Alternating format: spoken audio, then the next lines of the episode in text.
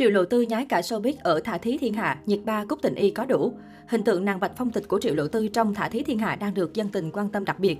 Là cái tên mỗi lần tái xuất là mỗi lần gây sóng gió, Triệu Lộ Tư tiếp tục trở thành đề tài gây xôn xao nhất trong dự án cổ trang Thả Thí Thiên Hạ.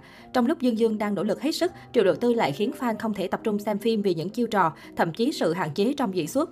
Thế nhưng nếu để ý kỹ, hình tượng nàng bạch phong tịch của Triệu Lộ Tư lần này lại được góp nhặt học hỏi từ hàng loạt mỹ nhân khác, thậm chí chính mình ở các dự án trước đó.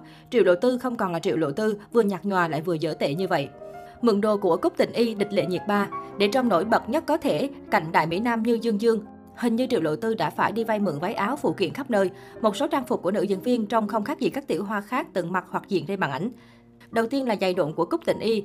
Tuy thường xuyên bị bắt gặp mang giày độn trên phim trường nhưng Cúc Tình Y ít nhất có nỗi khổ riêng về chiều cao. Còn với Triệu Lộ Tư thì Thả Thí Thiên Hạ gần như là dự án đầu tiên cô nàng dùng đến khổ nhục kế này, thậm chí còn khoe hẳn trước mặt Dương Dương. Đây là hành động trả lễ PR cho Cúc Tình Y hay gì? Ngoài ra, có một bộ trang phục của Triệu Lộ Tư lại trong y hệt địch lệ nhiệt ba trong ngự giao ký. Năm xưa cô mượn Triệu Lệ Dĩnh đồ cưới ở sở kỳ truyện, giờ còn trùng lập váy áo với cả mỹ nhân Tân Cương, vất vả nhỉ. Học cảnh điềm địch lệ nhiệt ba chiêu cưa cẩm trai đẹp.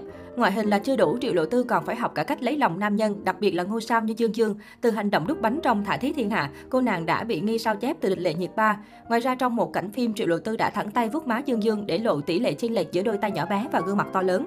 Ủa tưởng đang coi cảnh điềm và Trương Bân Bân trong Tư Đằng không á? Chị chị em em học nhau cười trai đẹp. Chưa dừng lại ở đó, Triệu Lộ Tư còn biểu diễn một màn múa mì đặc biệt được khán giả lập tức so sánh với Dương Dương trong Tam sinh tam thế bản điện ảnh. Lấy lòng đàn ông qua dạ dày, có ai hiểu hơn Triệu Lộ Tư đâu. Bắt chước chính mình trước kia để ăn cả thế giới. Học hỏi người khác là chưa đủ, Triệu Lộ Tư còn tự đạo nhái chính mình ở những phim trước với phong cách ăn cả thế giới. Cô nàng nổi tiếng với kiểu ăn nhồm nhòm, há lớn miệng vô cùng tự nhiên và vô tư. Từ trong phim đến các show thực tế, Triệu Lộ Tư luôn luôn khiến đồng nghiệp trố mắt vì tinh thần ăn uống của mình. Trong Thả Thí Thiên Hạ cũng vậy, hoàn toàn phá nát hình tượng Bạch Phong Tịch nữ hiệp của truyện. Nữ chính phiên bản màn ảnh do Triệu Lộ Tư thể hiện chỉ đơn giản là Triệu Lộ Tư, muôn phim như một.